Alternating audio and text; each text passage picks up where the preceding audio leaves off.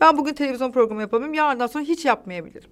Yarından sonra işime son verilebilir. Yarından sonra e, bir daha magazin programı yapılmayabilir. Veyahut da iki sene oturmak zorunda kalabilirim. Hiç moralimi bozmam ben. Çünkü diğerleri hayatları buna endeksli. Benim değil. Aa Mustafa şarkıcı olmuş. Mustafa şarkıcı olunca dedim ki ben niye olmayayım yani? Yani Mustafa olduktan sonra ben haydi haydi olurum dedim yani. Köpek zıp atlıyor mesela. Ben o köpeklerle yatıyorum. Şimdi adam evinde diyecek ki ay koltuğa çıkmasın falan. O anda ayrılırım ondan yani. yani mümkün değil böyle bir şey yani onlar. O anda aşkım biter yani evi terk ederim. En sonunda dedim ki kendi kendime Allah sana güzel bir yaşam verdi. Her şeyi de sana verseydi haksızlık olurdu. Bunu da vermedi. Bu camianın insanı değilim ben bu camiadayım evet program yapıyorum evet serenim evet ama burada işim bittiği zaman ben bu değilim. Seren Hanım hoş geldiniz. Hoş bulduk Armağan. Sadece kendi merak ettiklerimi soruyorum. Tamam canım. Yeni dönemle birlikte magazin yorumculuğu yapıyorsunuz.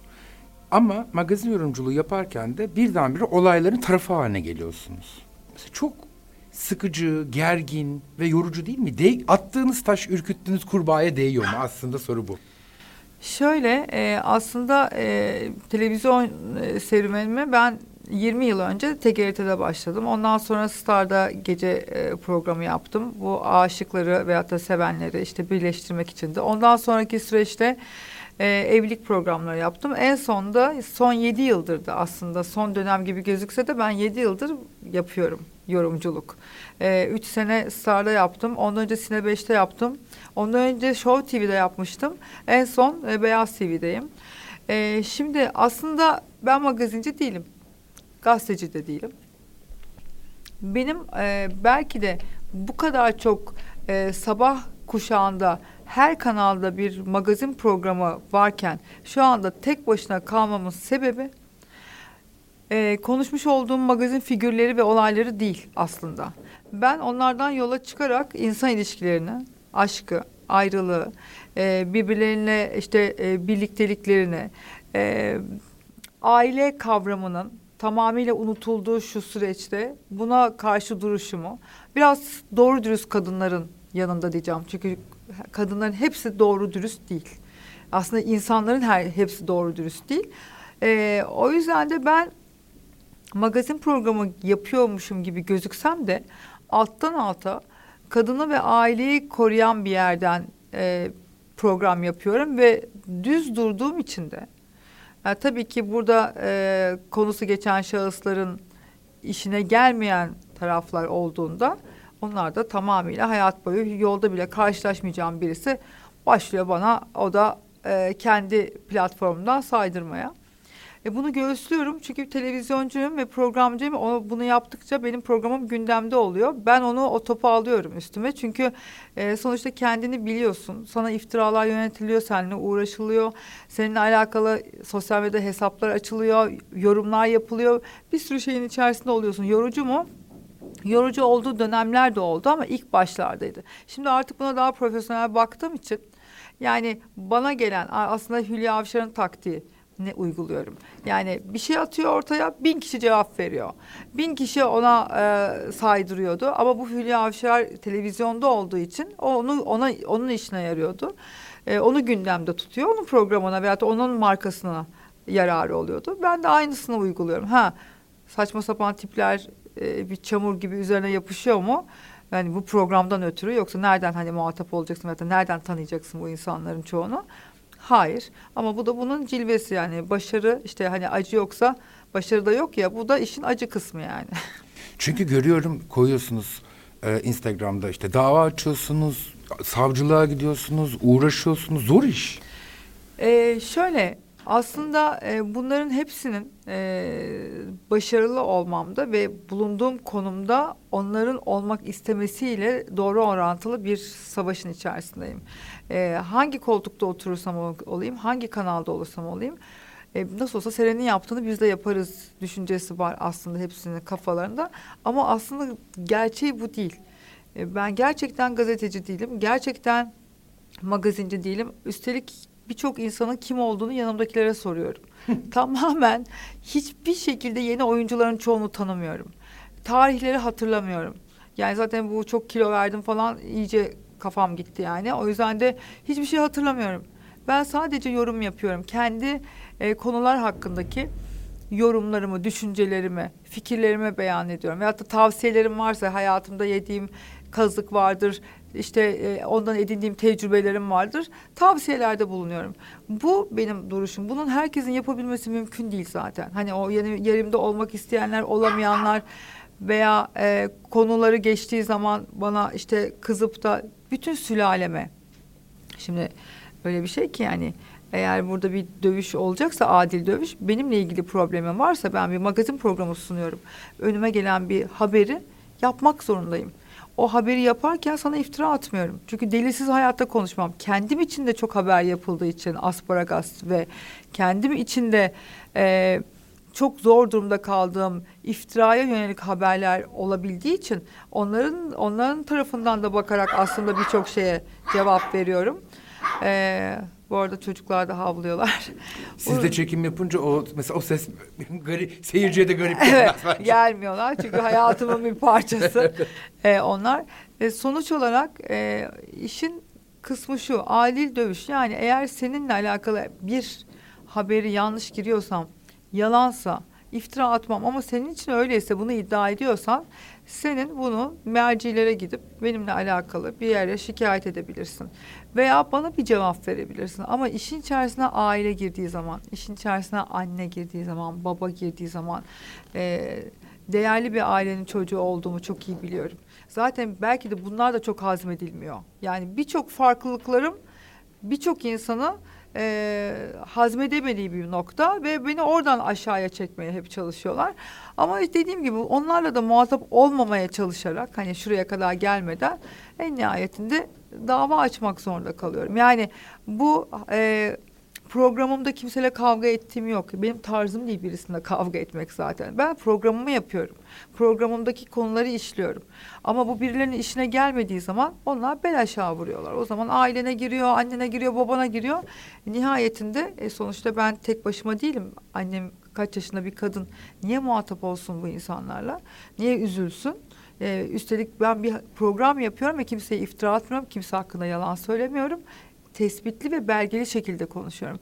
Dolayısıyla iş aileye dayandığı zaman o zaman bir dur demek zorunda kalıyorum. Olay bu aslında. Yoksa uğraşmıyorum yani. Aile niye çok kutsal sizin için? Sizin bütün e, insanlarla savaşınız mesela atıyorum sen evli bir adamla neden berabersin diye kızıyorsunuz. Evet. Erkeklere kızmıyorsunuz ama kadınlara kızıyorsunuz. E, tamamıyla şöyle erkeklere de kızıyorum aslında ama e, benim de e, bunun aslında dipin dip kısımlarına indiğim zaman beş yaşında annemle babam ayrıldı ve bir kadın yüzünden ayrıldı. Ha. Babamın evden gidişini annemin bir bir buçuk yıl yataktan hiç çıkmadan hep ağladığını gördüm. Ve e, bunu bir kadının yaptığını, babamın o sırada aklım başında olmadığını gördüm. Aslında annemi çok seviyordu. E, annemi çok severdi, çok el üstünde tutardı, annemi çok dinlerdi. E, bütün bunları yaşarken birdenbire o adamın tamamen değiştiğini, bir kadın için çocuğundan vazgeçebildiğini gördüm. E, hayatından vazgeçebildiğini gördüm, karısından falan ve bunu bir başka kadın için yaptı yani. O bir başka kadın için yaptı. O başka kadın da bizim olduğumuzu bilerek o yuvanın yıkılmasına sebep oldu. Aslında ben de bu diplerden geliyor. Dolayısıyla çoluk çocuklu falan özellikle de kız çocuklu bir aile gördüğüm zaman ve birisi de onu bozmaya çalışıyor diye düşündüğüm zaman bu benim için de bir, bir magazin programından çıkıyor. Ee, bu benim için e, programın reytinginden çıkıyor. Bu benim için her şeyden çıkıyor. Eğer böyle bir şey geldiği zaman mesela geçenlerde bir e, kızcağız aradı beni. E, dedi ki kocam aldatıyor ve bu kadınla beraber Seren Hanım ve biz çok mutluyduk. Yani anlaşamayan bir çift değildik. Yani biz anlaşırken bu kadın tabii şarkıcı falan olunca aklını başından aldı dedi.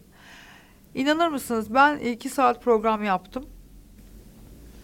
Ama yaklaşık 25 gündür bu kızla uğraşıyorum. Tekrardan işe girmesine, tekrardan güzelleşmesine, hayata bağlanmasına, o çocuk nasıl olacak? Çünkü kendi travmalarımı, kendi yaşamış olduğum şeyleri belki bir başkasının yaşamasını önlersem onlar yaşamayacak gibi böyle bir düşüncem var. Hep var bu. Hiç hiç değişmiyor. Hemen düşman oluyorum yuva yıkan kadınlara. Yani yoksa bana ne kimsenin ahlak bekçisi değilim ben.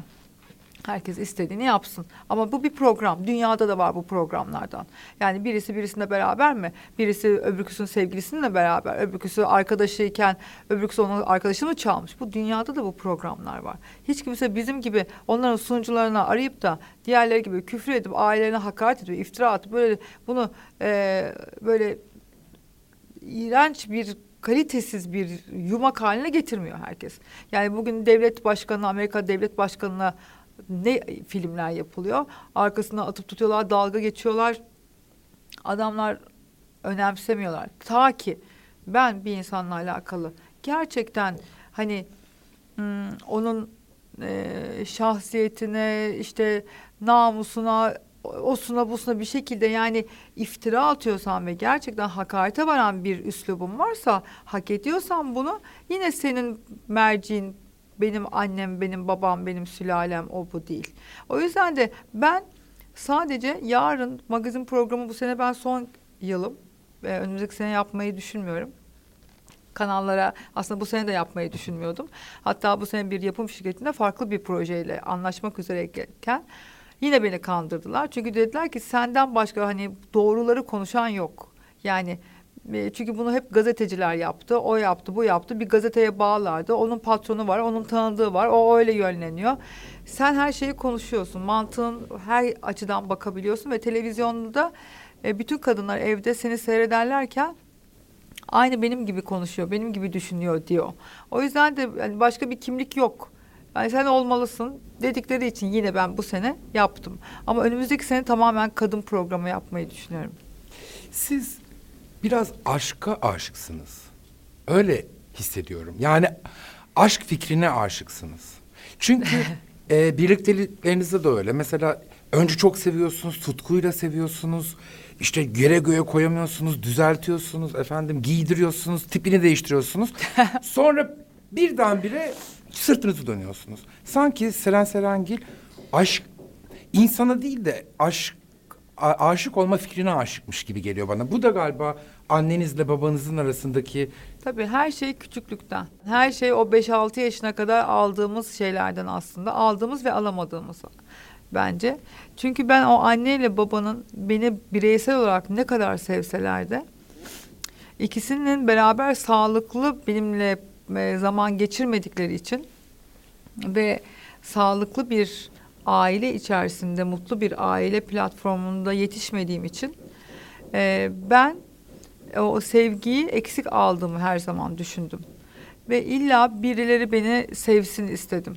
Ben birisini giydirirsem, ben birisine iyilik yaparsam, ben birisine bir şeyler alırsam, ben birisi için bir şeyler yaparsam o beni daha çok sevecektir ve benim yanımda olacaktır gibi. Dolayısıyla e, ben sevgiyi hep böyle tanımladım. Çünkü e, benim alamadıklarımı yani anneyle babanın bir arada olmadığı için evet annem bana üzerime çok titredi. Yani hayatını kadın bana verdi ama o salt sevgi başka bir şey. Yani ailenin bir arada olup o aile mutluluğu içerisinde o sevgiyi yaşaman o başka bir şey. Babadan onu hiç alamadım çünkü babam beş yaşında evden gitti. Dolayısıyla ne yaptım? O erkek profilini hayatımdaki e, şimdi baba e, sonra gitti başkasıyla evlendi çocukları oldu onlara çok iyi baba oldu.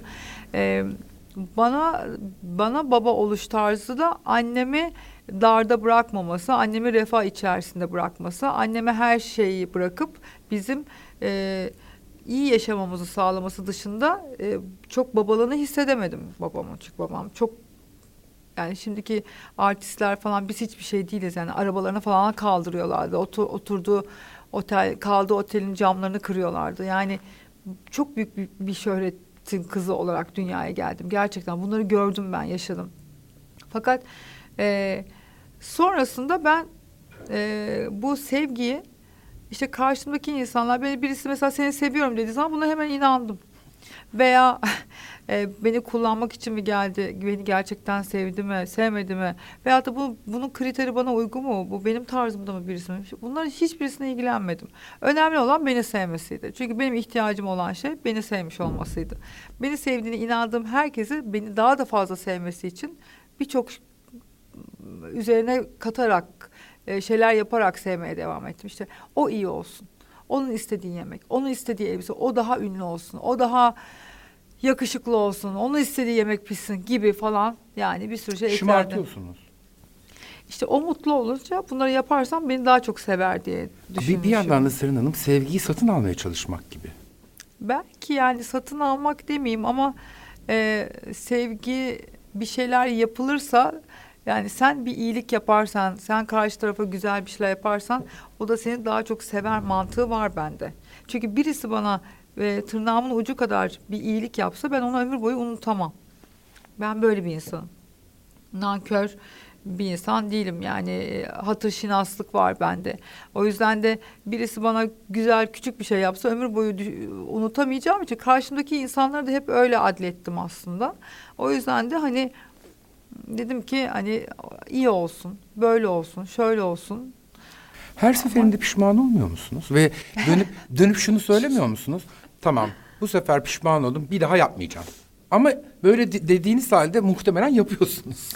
Arman benim şöyle bir hayatım var. Ben çok kuvvetli bir adamla beraber olamam. Bunu her zaman söylerim. Çok kuvvetli, çok zengin, çok toplantısı olan, çok iş seyahatli olan. Çünkü benim hayatım şöyle bir hayat. Ben hayvanları çok seviyorum. 6-7 tane köpeğim var evde. Ben gidip bir başka adamın evinde de oturamam. Onun kurduğu evde de oturamam. Onun şartlarında da yaşayamam. Neden? Çünkü çocukluğumdan beri ailemin bana vermiş olduğu bir yaşam var. Bu sana küçük gelebilir, bir başkasına büyük gelebilir ama refah içerisinde her istediğimi alarak, istediğimde çalışabilme, istediğimde çalışamama özgürlüğüm olacak kadar bir yaşam standartım var kendime göre. Ve ben o yaşam standartının bir adamla işte işte kariyeri böyle e, entelektüel birikimi böyle ama hiç benim yanımda duramıyor. Yani işte o, orada bir toplantısı var burada. Ha ben öyle bir şey birisini istemiyorum. Ben nasıl birisini istedim hep hayatımda? Hadi gidelim mi sinemaya?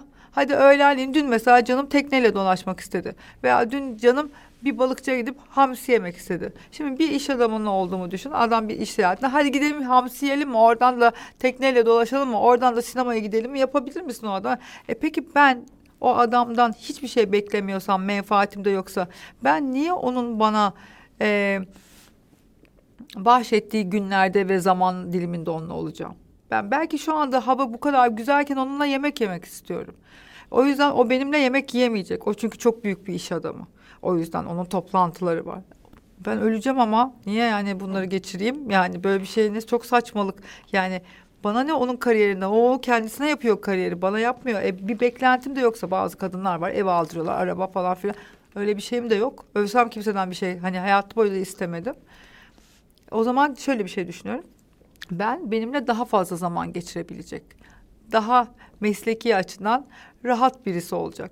Yani ben, benim evimde oturacak bir kere. Çünkü benim köpeklerime şimdi bir başkasının evine gitsem desem ki işte oturacak köpek zıp atlıyor mesela. Ben o köpeklerle yatıyorum. Şimdi adam evinde diyecek ki ay koltuğa çıkmasın falan. O anda ayrılırım ondan yani.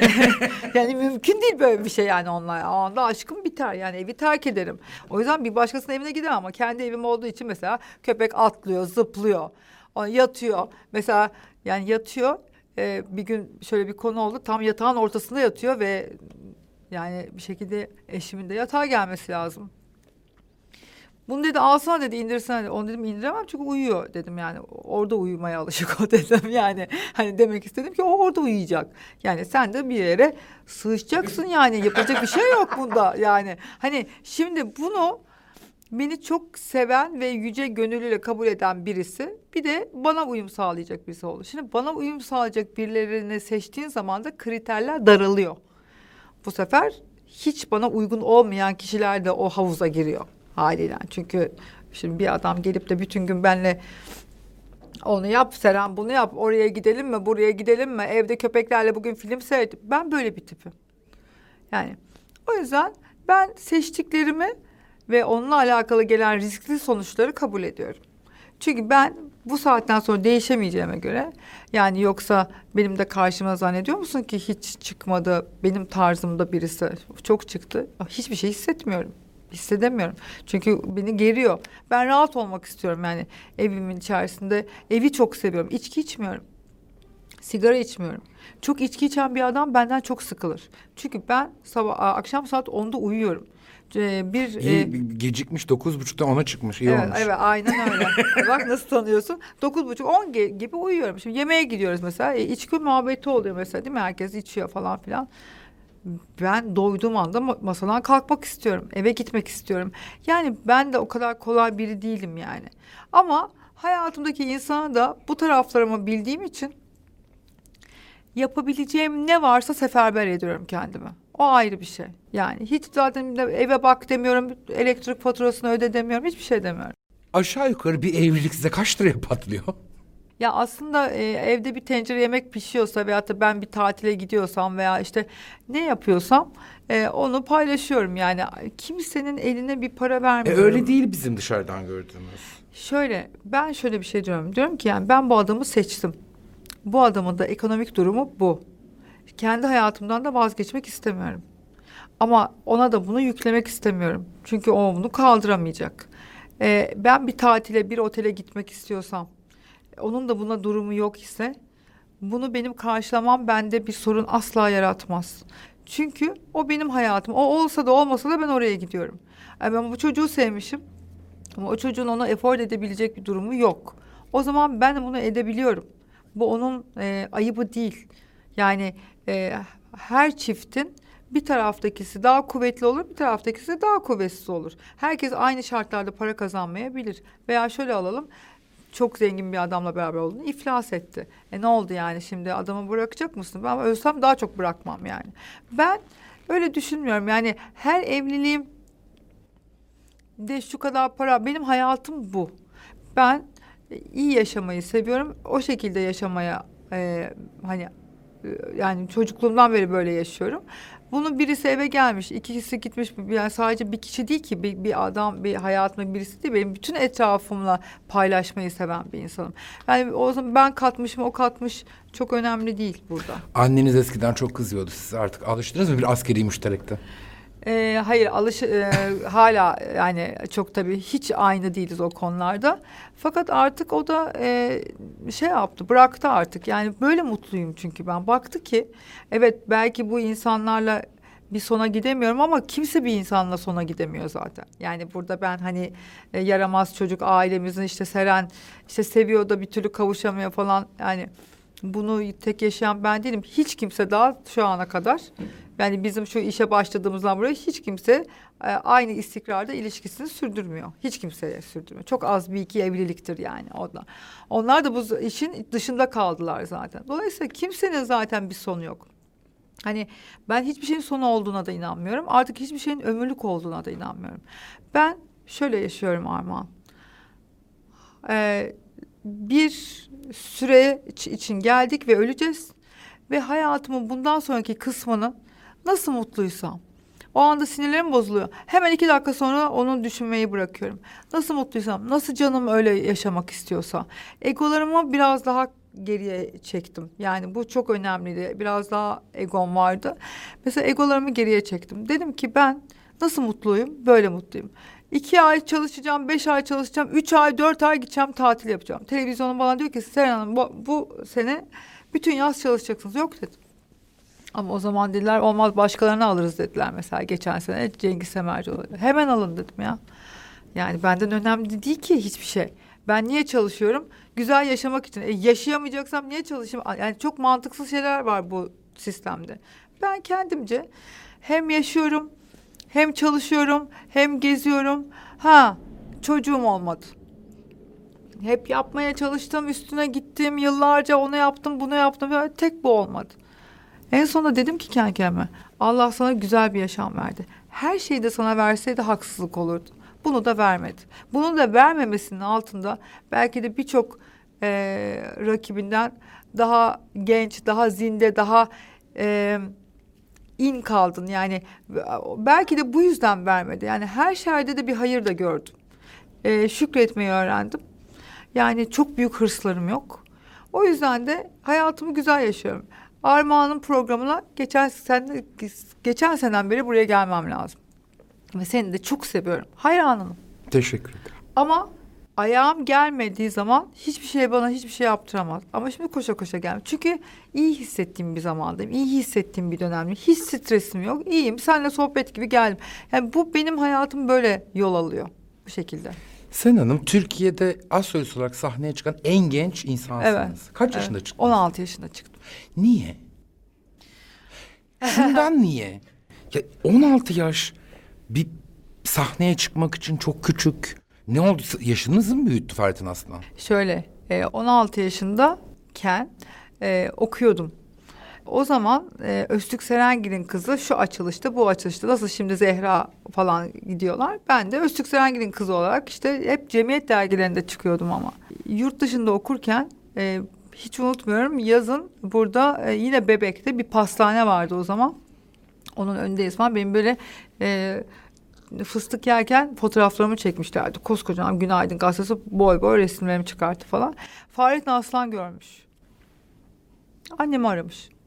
Demiş ki e, annemi de babamdan dolayı tanıyor tabii haliyle. Yıllarca beraber çalıştıkları için. Demişler ki Nevin senin bu kızını sahneye çıkan bu kız çok güzel bir kız. Ondan sonra bunu demiş ben az yapacağım. Annem de demiş ki Fahri Bey bu kız Türk sanat müziği bilmez, dinlemez. Yani zaten 16 yaşında bir okuyor daha yani mümkün değil. Ben bu diyaloğa yanlışlıkla şahit oldum evde. Ve e, çocukluğumdan beri annem bu sanata karşı meylimi baleye gönderiyor, piyano dersleri aldırıyor falan ama asla sanatçı olmamı istemiyor. Asla. Yani mesleği e, küçümsediğinden değil, babamla evlendiği için zorluklarını bildiğimden bir de beni öyle yetiştirmemiş. Yani kendince başka bir hayali var benimle ilgili. Eee ben bu konuşmaya şahit olunca anneme dedim ki ben olacağım astrolist dedim. Sen dedi deli misin dedi ne sahnesi saçmalama dedi öyle şey olur mu okulunu bitireceksin dedi. Sen dedi nereden şarkı söyleyeceksin dedi falan böyle bir şey olabilir falan. Tabii benim kafama girdi mi ben yurt dışında okuyordum. O sırada yurt dışına döndüm. Çünkü tatil için buradaydım zaten. Fakat benim aklımda o günden sonra sahneye çıkacağım, tüylü tuvaletler giyeceğim falan. Yani nasıl kendim? Bir de o arada da e, Mustafa Sandal benim arkadaş grubumdaydı. Ve Mustafa o zaman şöhret falan değil. Hepimiz normal öğrenciyiz. Mustafa da Cenev'de Kolej Leman'da okuyor. Bir baktım Mustafa o kız beni görmeli, bana kazak örmeli falan. Bizim arkadaş grubumuzda bir çocuk yani ve çok da sevdiğim bir çocuk. Michael Jackson falan taklit ederdi. Aa Mustafa şarkıcı olmuş. Mustafa şarkıcı olunca dedim ki ben niye olmayayım yani? Yani Mustafa olduktan sonra ben haydi haydi olurum dedim yani. Ve düşünsene Mustafa da o sırada İsviçre'de okuyor. Ben de İsviçre'de okuyorum. Mustafa ama şöyle bir farkımız var. Mustafa okulunu bitirdi. Ben okulu yarım bıraktım. Neyse ben babama geldim. Anne izin vermiyor ya. Babama dedim babacığım dedim ben senin izinden gitmek istiyorum. Onu da oradan kandıracağım. Ben dedim sahneye çıkmak istiyorum. Evladım dedi. Ben dedi e, bu mesleği illa seçeceksen haber spikeri olmanı istiyorum. Şimdi içimden diyor ki ben nasıl bir haber spikeri olabilirim babacığım bu kadar süslü falan anlatamıyor. Adam beni daha ciddi bir şey olayım istiyor. Onun da diksiyonu falan çok iyiydi ve çok isterdi yani. Hep onu isterdi. Dedi kızım sahne olmaz. Sen zaten şarkı söylemiyorsun. Ben dedim söyleyeceğim şarkı. Neyse bu sırada da babama ne yaptım ettim ikna ettim ama annenin rızası olmadan mümkün değil dedim. Anneme de gittim. Anneciğim dedim sen ne dersen onu yapacağım dedim. Sözünüzden dışarı çıkmayacağım. Çok çıkmak istiyorum falan filan dedim.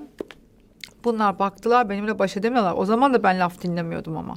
O zaman da annemin arabasını alıyordum, gidiyordum, çarpıyordum. 15 yaşında ehliyetsizlikten polisler gel- yani ben asi bir çocuktum yani o zaman. Şimdi daha mülayimim bence. Neyse uzun lafın kısası Armağan ben e, ilk Fahrettin Aslan beni Maksim'de çıkartacakken yeterli bulmadı provalarda. Çıktım ben şey Suadiye'deki Maksim'de provalarda. Dedi olmaz. Çünkü hiç Türk sanat müziği bilmiyorum ki. Hani 10 tane şarkı ezberlettiler. Onu da söyleyemedim zaten. Bunu iptal etti Fahri Bey. Sonra iptal edince ben inanılmaz derecede hırs yaptım ve üzüldüm yani falan. Çünkü nota da biliyorum şarkıların notayla da geçer ama tabii Türk sanat müziği bir derya yani. Hani öyle iki dakikada bir aylık çalışmayla çıkmamalısın zaten. Dersler aldım Erdem Söylemişgil'e gittim onu yaptım bunu yaptım şunu yaptım falan. Bir buçuk sene sonra İbrahim Tatlıses'le Ankara'da Başkent Gazinosu'na ilk sahneye çıktım. Ve e, o gün polisler geldi. Sahneden indirildim. Aynı Aleyna gibi aynı kanun o zaman da vardı. 21 yaşından küçük alkollü yerlerde çalışamıyorsun. Ve o zaman da e, İbrahim Bey üç gün içerisinde zaten bütün sanatçılar o zaman yaşlarını büyütmüşlerdi. Büyütüldü yaşım çıktım. Ortalığı kasıp kavurduk. Yani ben hayatımda en çok İbrahim Tatlıses'le çalıştım.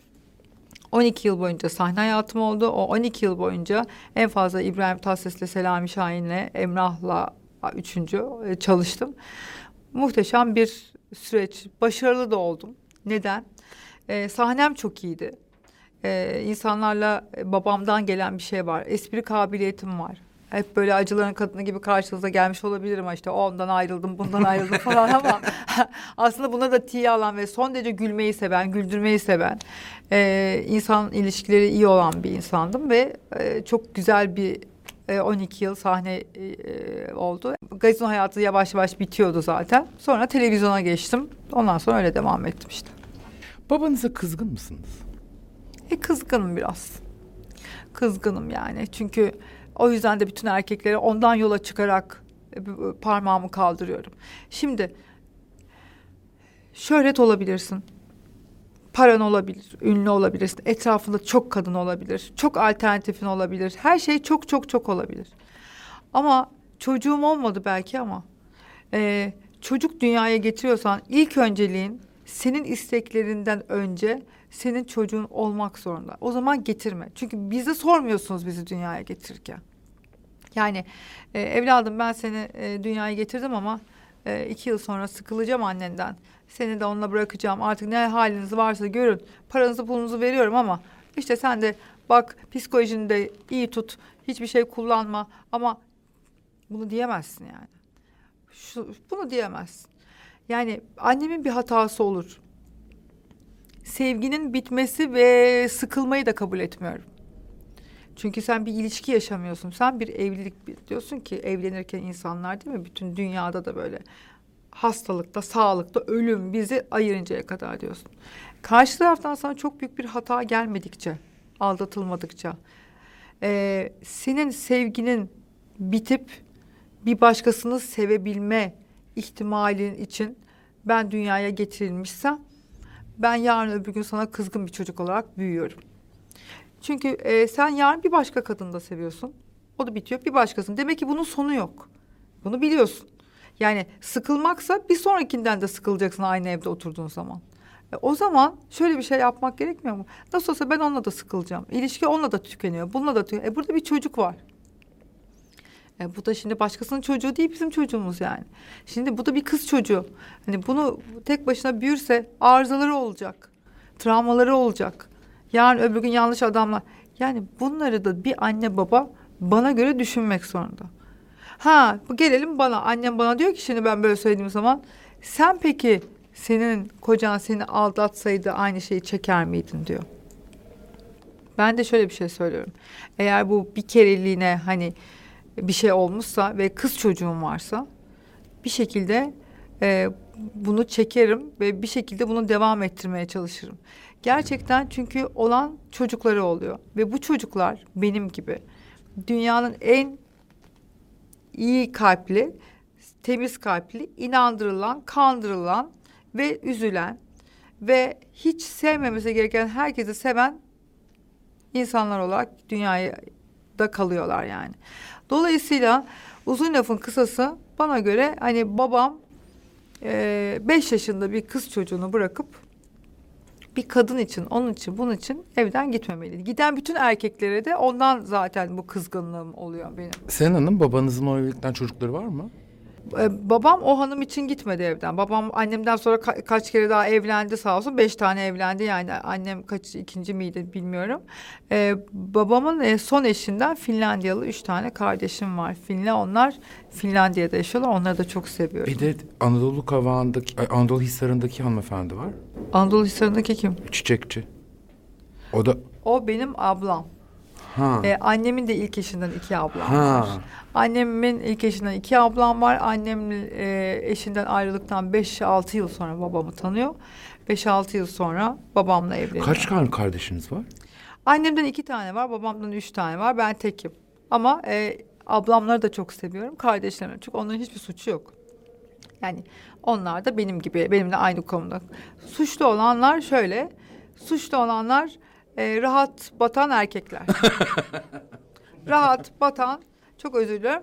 Burada konuşabiliyorum değil mi? Oh televizyonda değilim ya ne kadar güzel yani. Poposuna rahat batan erkekler bir saatten sonra demiyor ki bak Allah kızar. Neye inancın var veyahut da yok. Allah inancı herkesin var. Yani şurada güzel bir hayatım var. Para kazanıyorum, şöhretliyim, karım güzel. Ondan sonra bana iyi davranıyor, benim paramı e, tutuyor. Güzel bir çocuğum var, güzel bir hayatım var. E, e sıkıldım ben ya. Bir de şunlara da bakayım falan. Böyle bir şey. Ne oluyor ondan sonra? Allah kızıyor. Tepe taklak yapıyor. Daha ben düzenini bozup haksızlık ettiği bir kadından sonra bir başka hayat kurup da iki yakası bir araya gelen bir erkek görmedim. Varsa gören söylesin. Yok. Çünkü Allah tepe taklak yapıyor. Bunlar kaşınıyorlar.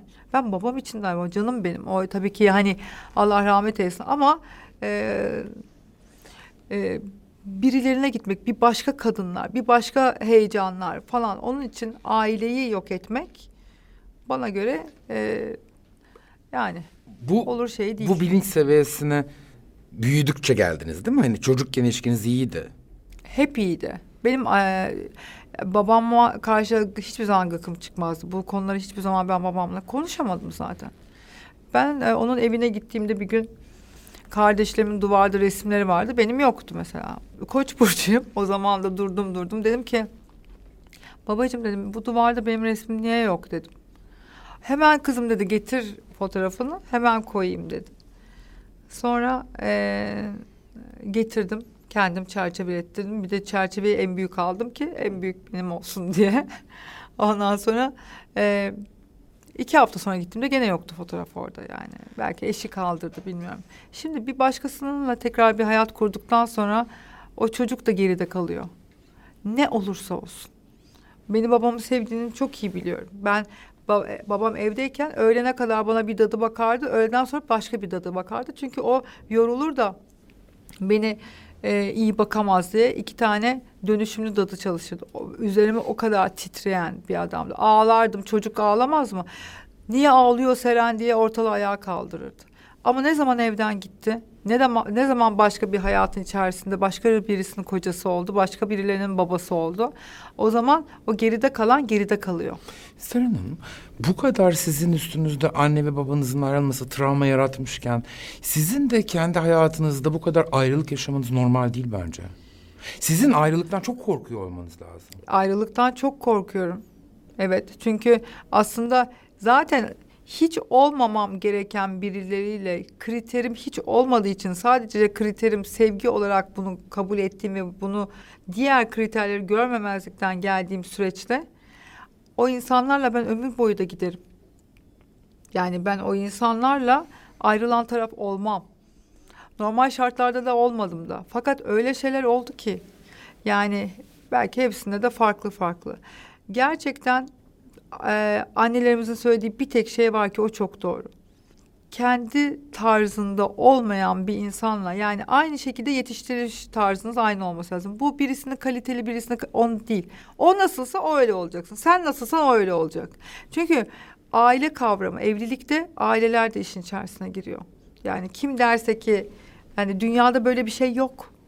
Ama bizde ve gelişmekte olan ülkelerde var. Yani her şeye maydanoz olmak, karışma etme, onu yapıyorlar ama şimdi ben böyle bir sistemde büyümediğim için bir başkalarının benim evimin içerisine, bir başkalarının hayatıma, bir başkaları bu kadar yani müdahale olmasını belki ben kaldıramıyorum. O da olabilir. Kötülükler gördüm, bir sürü şeyler yaşadım. Yani dedim ki yani ben bu çocuğu seviyorum, ne yapıyorum, başka ne yapıyorum? Ben sizin çocuğunuzu seviyorum mesela. Yani ne gibi bir kötülüğüm var? Onun iyi olması için çabalıyorum. Yani ona hayatta belki sizin yapamadığınız birçok şeyi yapıyorum. Niye siz bana düşmanlık yapıyorsunuz diyorum mesela. Fakat işler böyle işte tarzlarımız farklı olduğu için ben ne o kafaları anlayabildim ne o kafalar beni anlayabildi. Dolayısıyla buradaki tek e, doğru sonuç herkes birbirine benzer şekilde yetişmiş olduğu. Bak paradan bahsetmiyorum. Kültür olarak Hiçbir şeye bakmıyorum. Kesinlikle bunun olma. Ha bunu ben hep söyleyip bu da çok komik. Şimdi bunu buradan söyleyeceğim.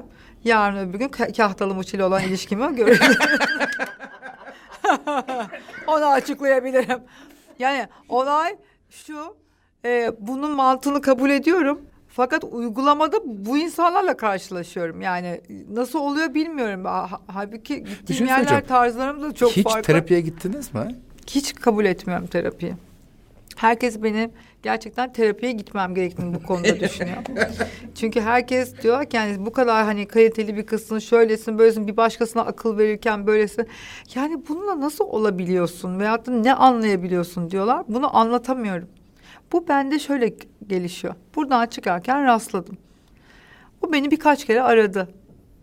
Ve birkaç kere mesaj attı ve benim beni e, gerçekten düşündüğüne, koruduğuna ve beni sevdiğine inandırdı. Burada 8 yaşında oluyorum.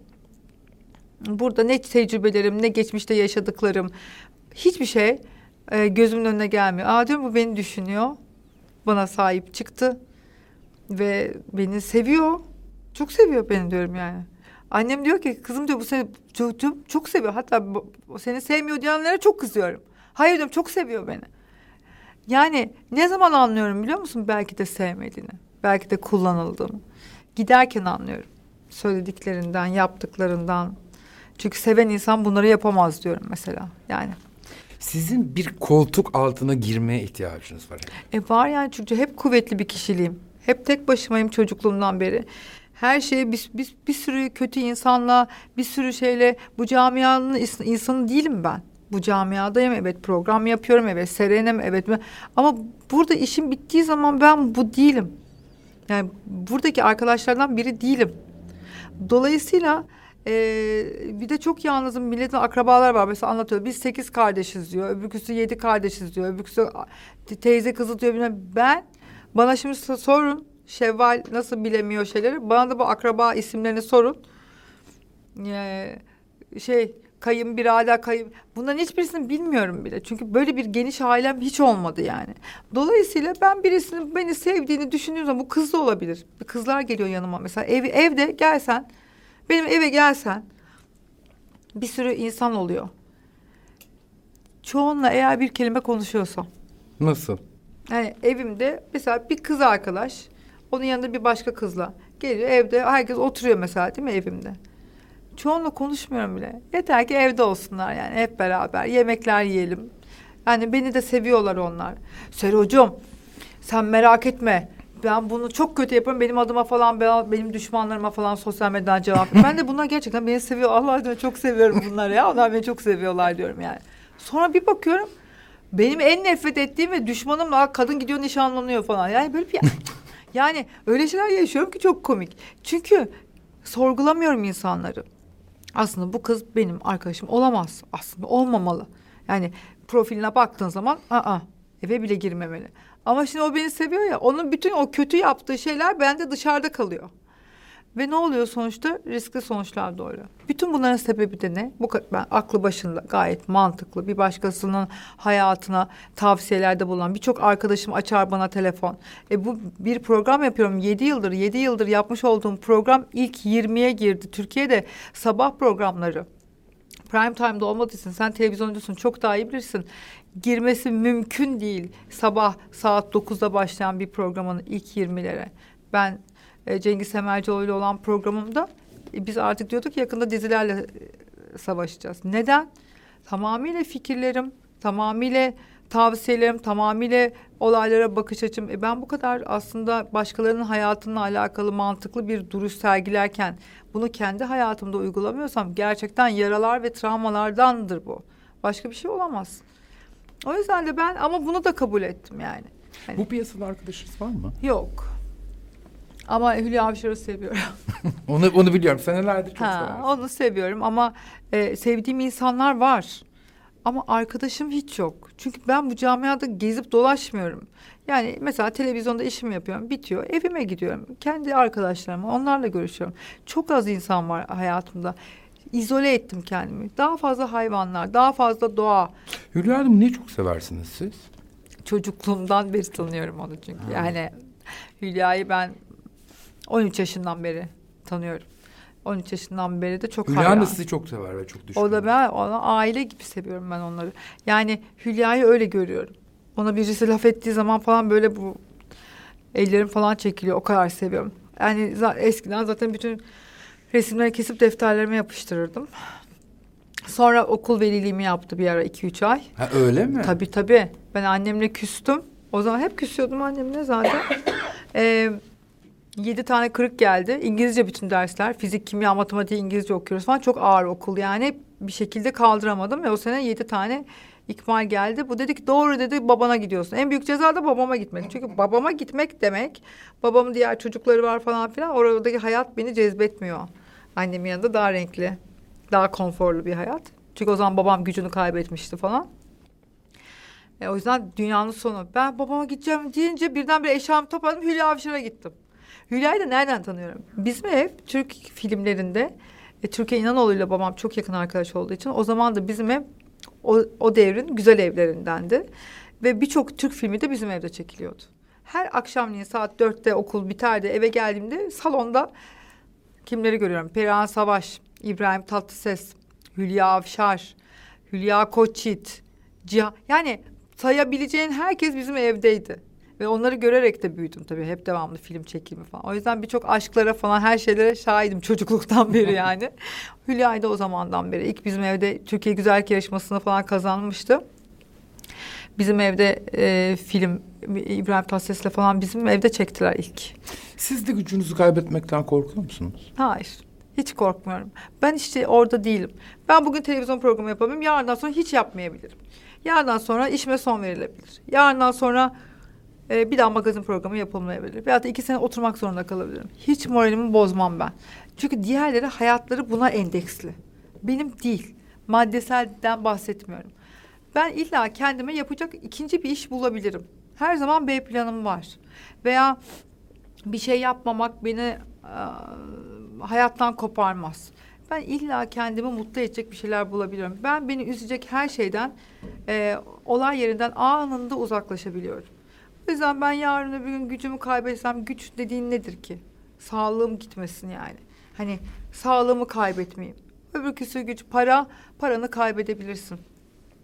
İtibarımı kaybetmeyeyim. Yani o itibar da kimseye beni muhtaç etmesin, ettirmesin Allah. Ben hani öyle güç böyle televizyondaki güçten bahsediyorsan ben çok şöhretli bir babanın, ekole olmuş bir babanın kızıyım. Herkesin bir dönemi var. Bu, bu memleket, bu dünya kimseye kalmamış. Bize de kalmayacak. Herkes kendim olabildiğimin en maksimumunu yaptım. Ben dedim ki bu işe başladığım ve Star'da başladığım zaman karşımda bir tane magazin programı bırakmayacağım dedim ve bırakmadım. Benim geldiğim nokta buydu.